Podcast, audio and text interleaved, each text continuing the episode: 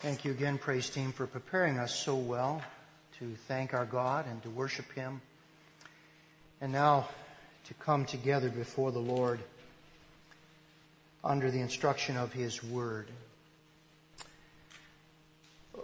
One of my favorite old westerns was uh, that I enjoy watching very much is uh, The Rifleman, starring Chuck Connors.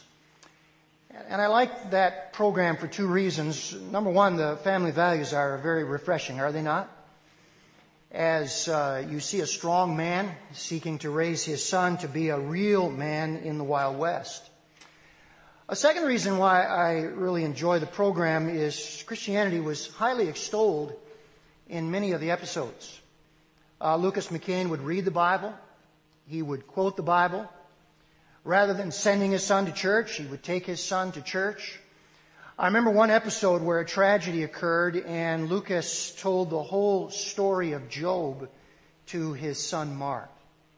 And it was just incredible to hear that. But recently I came across a YouTube video of old rifleman bloopers and gaffs during filming. I was shocked. Shocked to hear Connors swearing, using the Lord's name in vain multiple times. See, I thought Chuck Connors and Lucas McCain were one. I thought what I saw on the screen was real life. But now I realize it was just an act. The rifleman was play acting. His Christianity was put on. Very disappointing when you feel like you've been deceived, isn't it? I mean, when someone turns out to be the opposite of what you thought, it's a huge letdown. But do you know what is worse than being deceived by others? It is deceiving yourself. You see, it's one thing to be uh, led astray by somebody else, but it is greatly, greatly worse to lead yourself astray. Because that is much, much harder to detect. One of Jesus' most well known parables is on the danger of self deception. In fact, he concludes the Sermon on the Mount with this parable. I want you to turn there with me this morning to Matthew chapter 7. And I want you to follow along as I read for us today verses 24 through 27. We may think we know this parable, but probably we do not understand Jesus' true intent. Let me read it for you this morning. Matthew 7, 24 to 27, Jesus says, Therefore, everyone who hears these words of mine and puts them into practice is like a wise man who built his house on the rock. The rain came down, the streams rose, and the winds blew and beat against the house, yet it did not fall because it had its foundation on the rock. But, but, everyone who hears these words of mine and does not put them into practice is like a foolish man who built his house on sand. The rain came down, the streams rose, and the winds blew and beat against that house. And it fell with a great crash. Now, Jesus has been warning us about false teachers and false followers. And now in this parable, he gives an illustration. Uh, this parable does not give us new teaching. Rather, it applies what Jesus has been saying.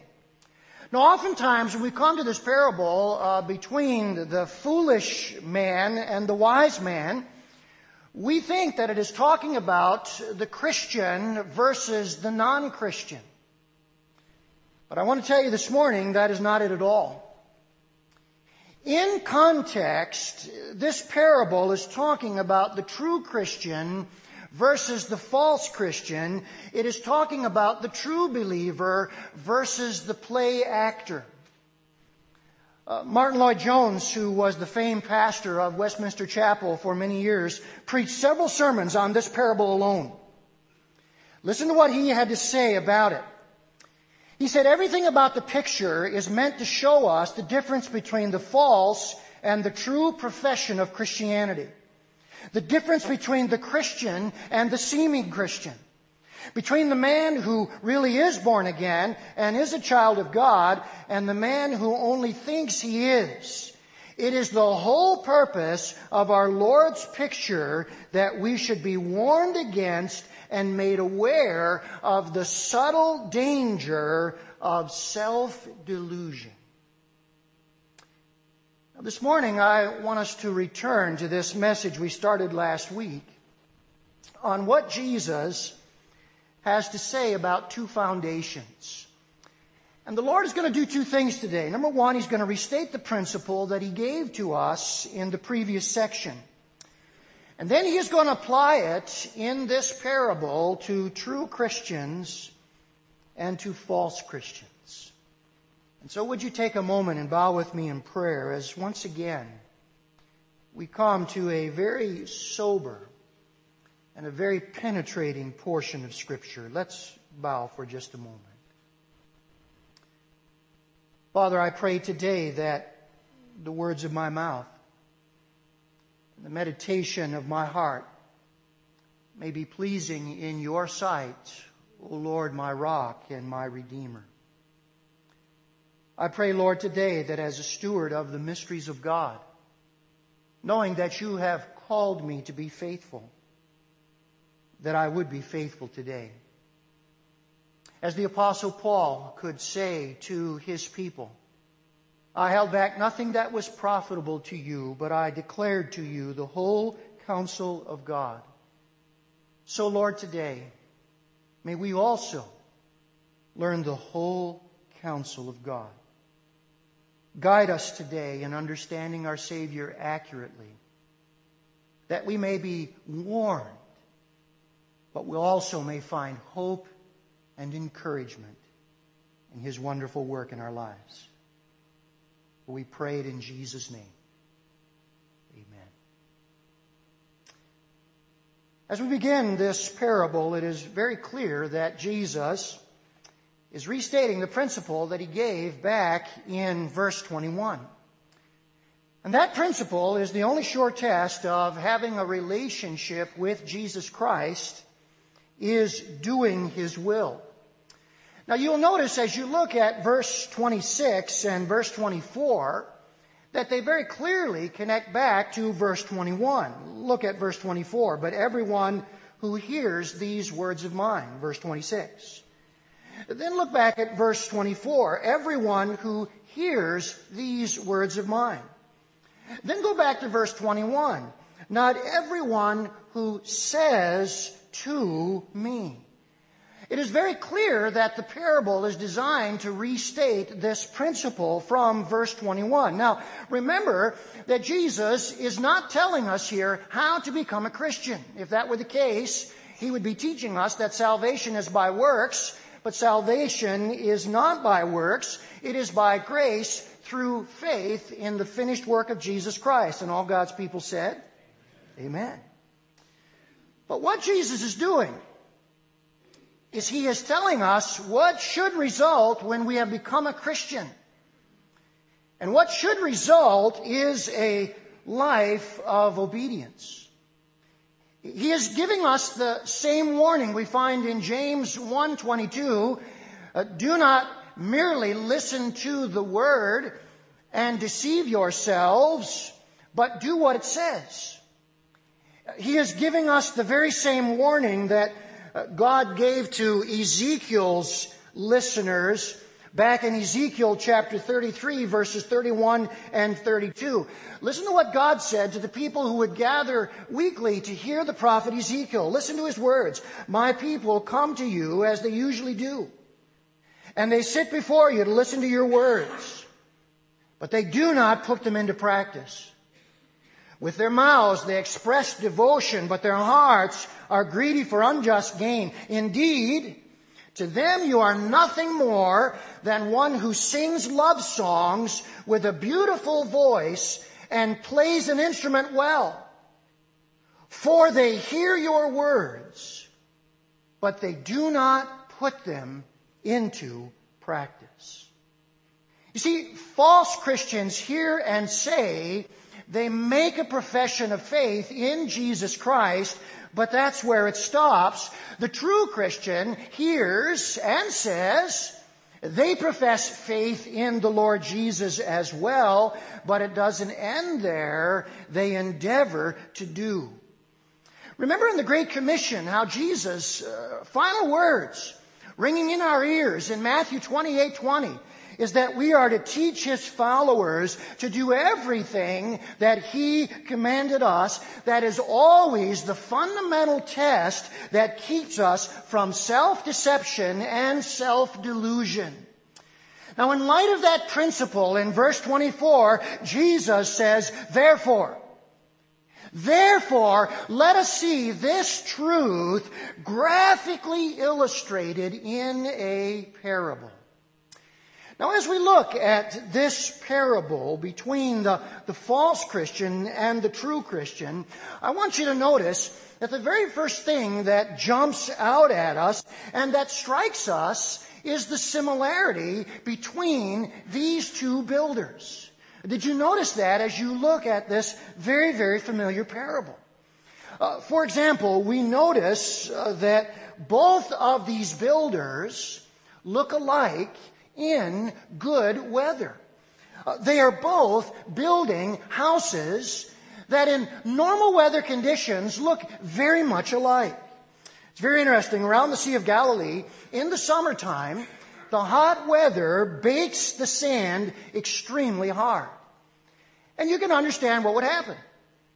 Uh, somebody who is in a hurry uh, to get their house up very quickly would look at this hard sand baked by the sun, the, by the sun in the summer and be tempted to build a home on what looks like solid ground. You can hear them reasoning, can you not? Well, this will be okay. This will work out. And so they build their home on this sandy foundation.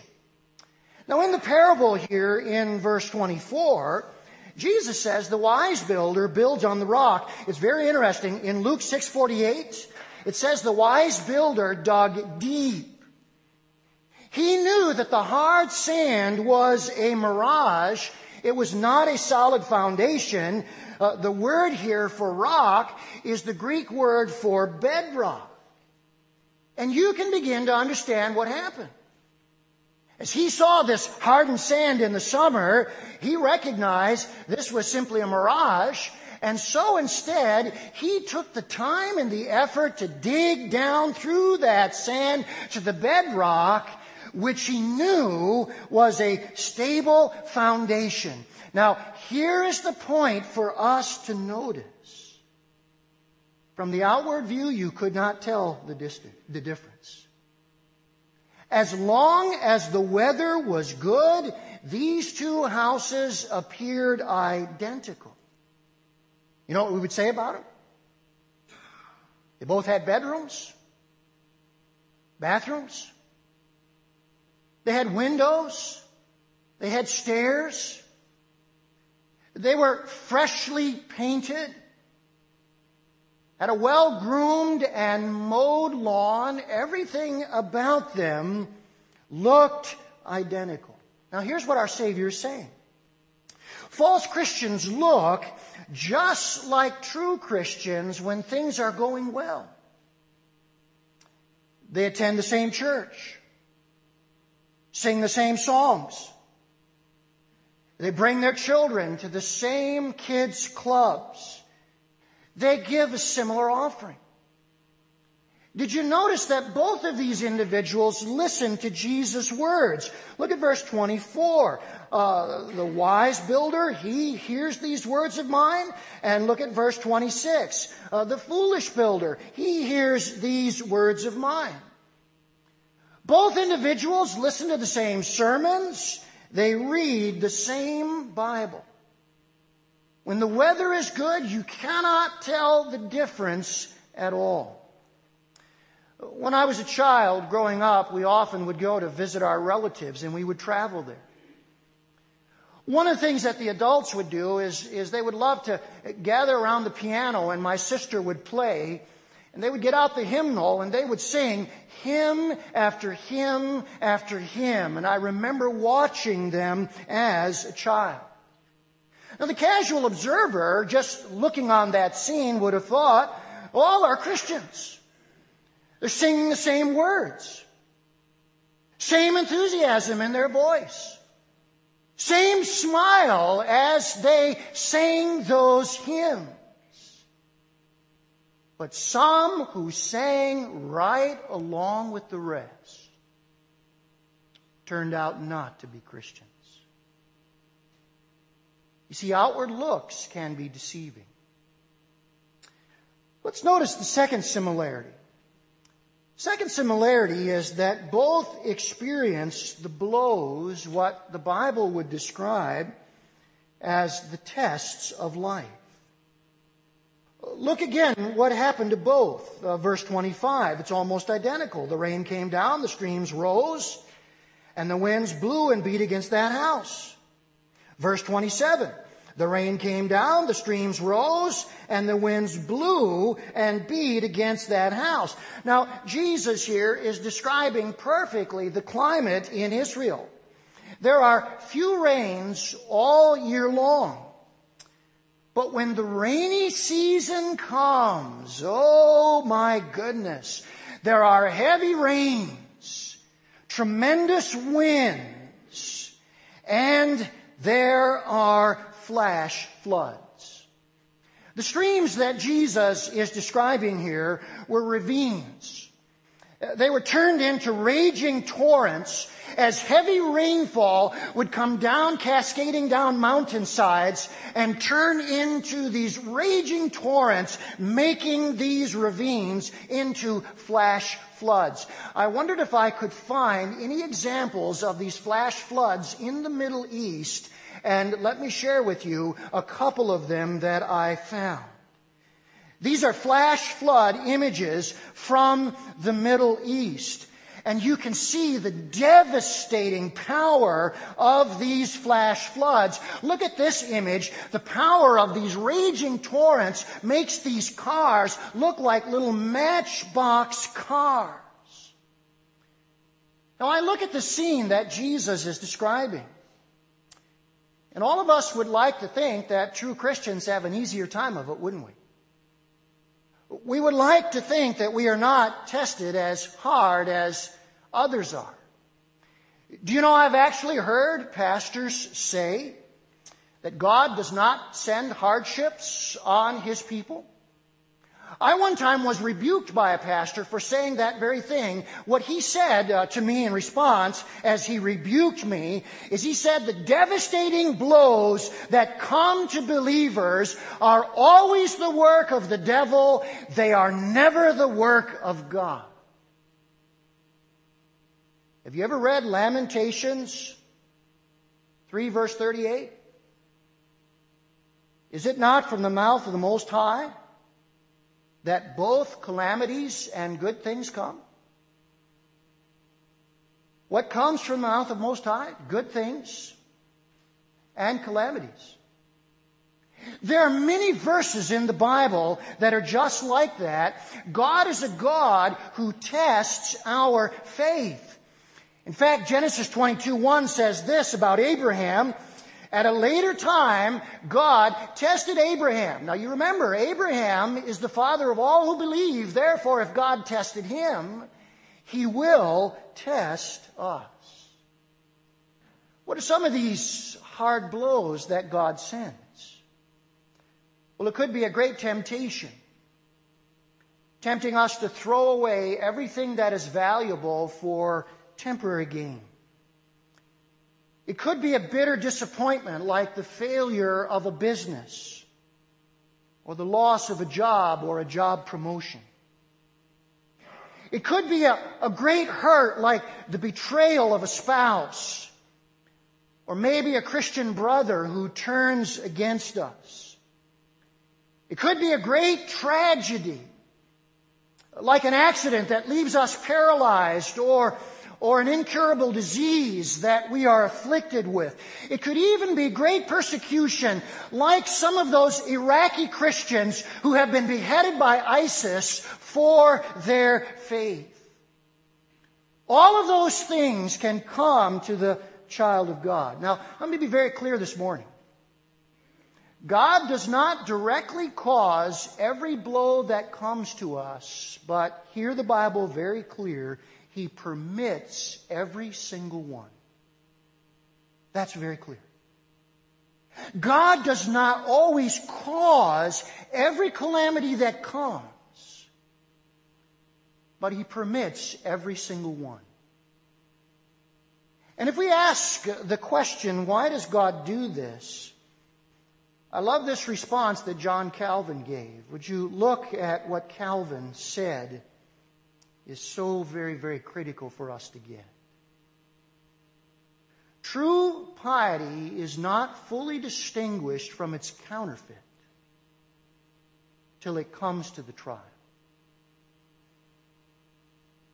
Precisely. That's the point. The false Christian and the true Christian often is never distinguished until it comes to the trial. And that's where this parable turns so dramatically. What looks very, very similar on the surface becomes very different in trials. Let's look at these differences that Jesus points out we move very clearly in this parable from what is similar to what is different. And I want you to notice the differences, all right? Here are the first two. The false Christian, under the blows of life, falls flat on a faulty foundation. But the true Christian stands strong on a solid foundation. I ask you this morning, which one are you? We've all been here singing, hearing prayers, listening to the Word of God. We have our Bibles open. But when the horrible, devastating blows of life come, do we fall flat because we have a faulty foundation, or do we stand strong because we have a solid foundation? And we have to look very carefully because there are two important points of grammar that show us the difference between the two. Let me point them out to you.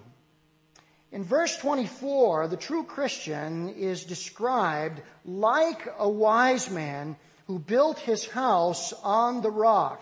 He is like. That phrase is actually a future tense. We could translate it that this person will become like the wise man who built his house upon the rock. What Jesus is saying to us here is that the true Christian puts Jesus' words into practice and having put them into practice over the course of their life, that makes that person very strong. Drop down to verse 25 and notice the end of verse 25. It says about the wise man and the house that he built that it did not fall because it had its foundation on the rock. That expression, it had its foundation on the rock, is the pluperfect tense in Greek. The pluperfect is very, very rare. You see it very, very rarely in, in, in the New Testament. What the pluperfect refers to is an action in the past that had ongoing results. What Jesus is saying about the wise man is that he had in the past built upon the Savior's teaching. And as the result of building on that teaching, he now has a secure foundation. He fortified his life in the past by building upon the teaching of Christ. Now when the storms have come, he has built up a solid foundation. Therefore, when they devastate his life, he is able to stand strong. But notice the foolish man. The foolish man did not fortify his life on Jesus' teaching. And therefore, verse 25 says, his house crashed. You see, the foolish man had no eagerness to learn. He had no desire to know the truth.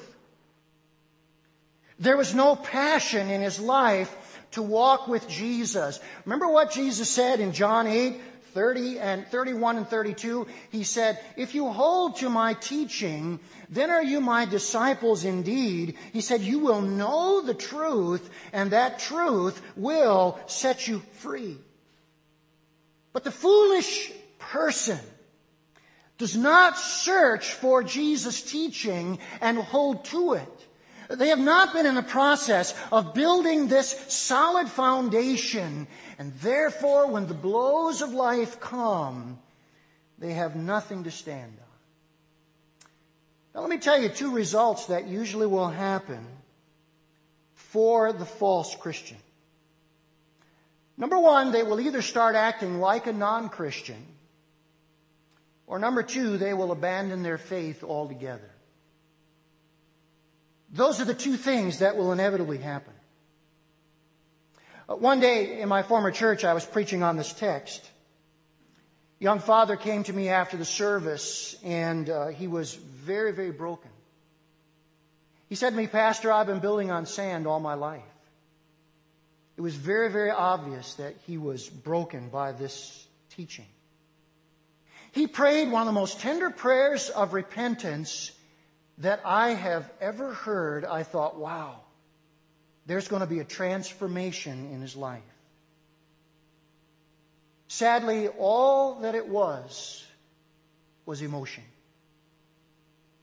There were tears, but there was no action.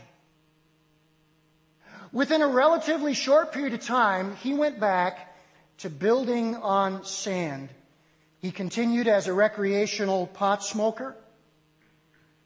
He eventually left his wife, took up with another woman. He ruined his family. Though he prayed one of the most tender prayers of repentance I have ever heard, I have never seen that man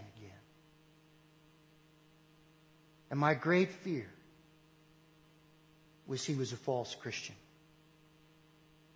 Over the years of my ministry, I've had three women, all raised in and around the church, tell me that they were mad at God. I won't go into uh, all of the circumstances, but all three of them had very difficult trials in their life. One was a former church youth leader. Another has a brother who, to this very day, trains pastors. All three abandon any attempt to walk with Christ. In the midst of their trials, their foundations collapsed. You know what one said to me? God has been good to others. When is it going to be my turn? Do you hear the resentment in that? Do you hear God has not been fair to me in that? Another one said to me, I've been a good girl all my life. Where has it gotten me? The last time I saw her sister in law, she said to me this Brian, if you saw Chris today, you would not recognize her. She has become a hardened woman. See, those are the two routes that the false Christian takes. They either abandon their faith altogether or they begin in hardness to live like the non Christian. It is the tests of life that reveal the truth. Notice there's another difference. This one is very sobering. False Christians are sentenced to eternal judgment. True Christians are separated from eternal judgment. We're spared. Look again at verse 25. And notice what it says about the true believer. It did not fall because it had its foundation on the rock. But verse 27, describing the end of the false Christian, says, It fell with a great crash. Now we need to follow here the teaching of the whole Bible on storms. Storms here are not just earthly trials, but they are God's eternal judgment. We cannot help reading about what happened here to the foolish builder without thinking of the great flood in Genesis 6:17. Listen to what God said. I'm going to bring floodwaters on the earth to destroy all life under the heavens. Every creature that has the breath of life in it, everything on the earth will perish. And that depicts the final judgment that is to come. The expression here, fell with a great crash, carries the idea of collapsed with complete ruin. Now, we do not know uh, and understand exactly everything that is true about hell. Some of the details we find in the Bible are details that are figurative. Some are literal details but there are many, many pictures of what hell will be. The imagery here that Jesus is using to depict hell is this common image that all of us have seen of a house that has collapsed due to a faulty foundation and therefore is completely ruined. Let me tell you what happened to this house. There were torrential rains in Wisconsin back in 2008. A lake in Wisconsin overflowed and the entire contents emptied out into the river of Wisconsin, turning the Wisconsin River into a raging torrent. And you can see what happened to this home. Because it was built too close to the river's bank, when the raging torrent, the storms came, it washed out the foundation from underneath it and it totally collapsed in total ruin. Jesus is saying to us, this is what hell is. It is the total ruin of a life, separated for all eternity from God. Here's another image of a flash flood, this time in the Middle East. And notice these cars. Totally devastated, totally destroyed, totally ruined. Jesus is saying this is his image of hell. It is a life forever ruined in separation from God.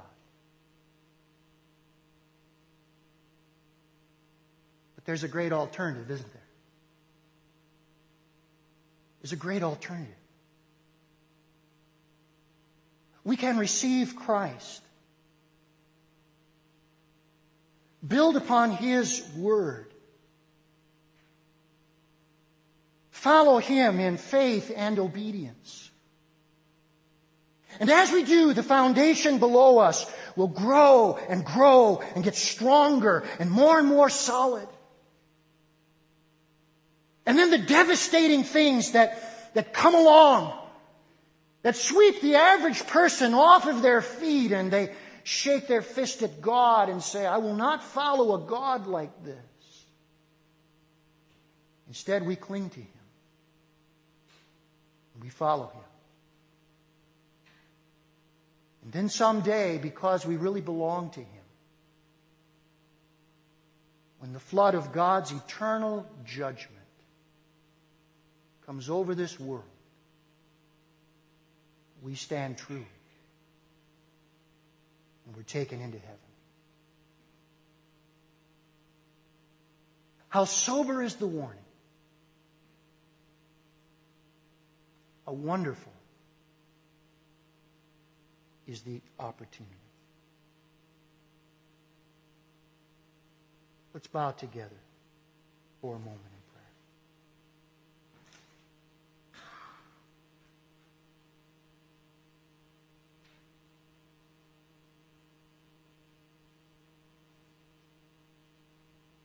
Like you, I have never seen this parable in the way Jesus really wanted us to understand it.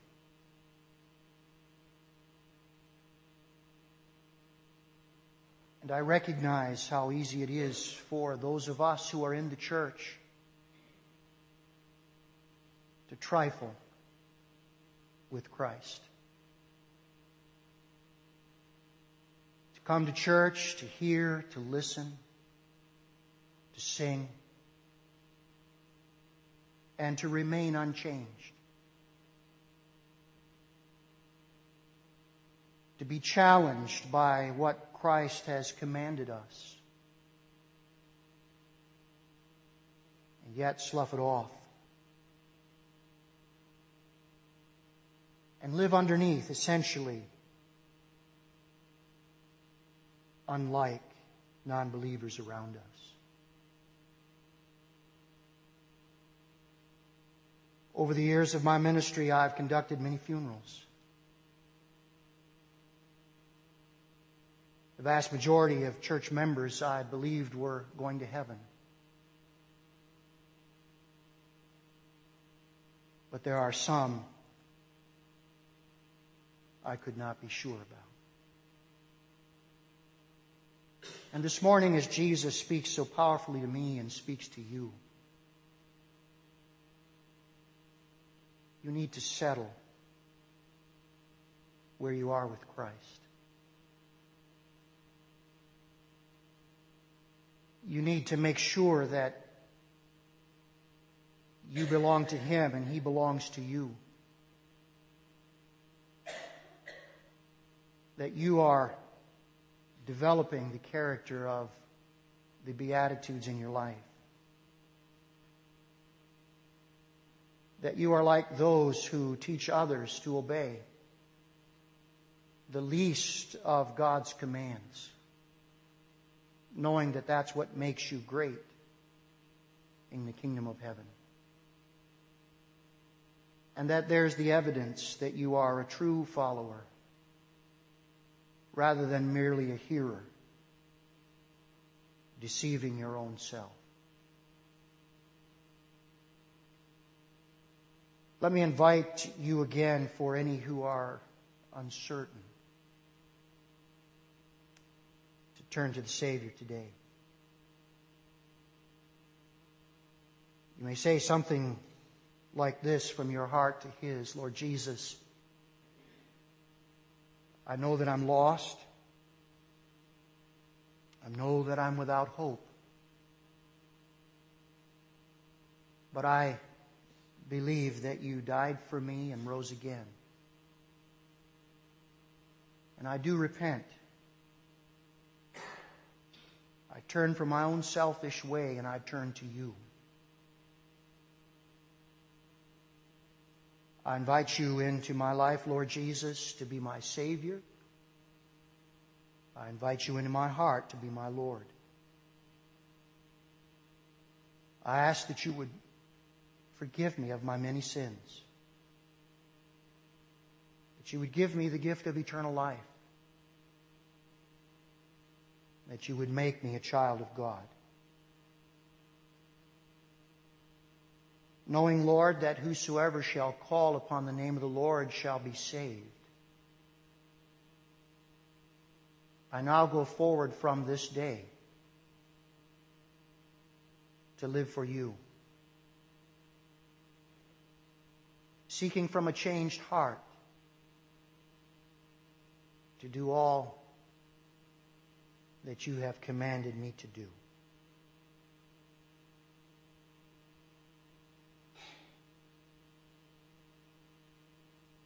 Thank you, Lord Jesus, for saving me.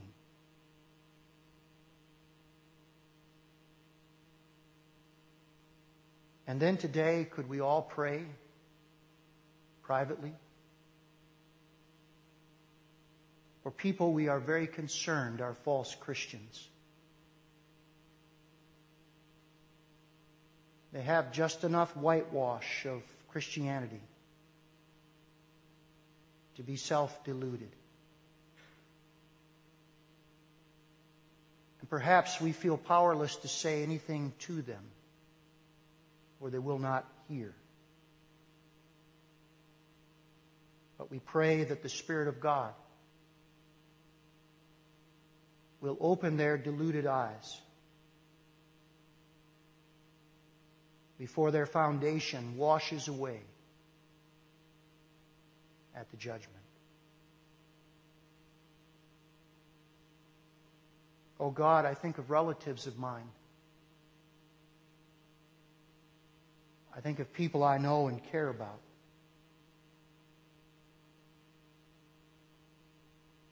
Who I'm very concerned have built upon the sand and will fall with a great crash. God, some I've reached out to. Others are so complacent. May you, by your Spirit, bring them true conviction. Disturb their comfortableness. Cause them to question their false assurance. And bring them to a place of brokenness and true repentance. Lord Jesus, thank you for the hard teaching. Thank you that you do not hold back. Thank you that you know how serious these matters are, how high the stakes are how trifling with you is such a serious matter. And we pray that you will draw men and women, boys and girls, to yourself, our wonderful Savior and Lord. For it's in His name that we pray.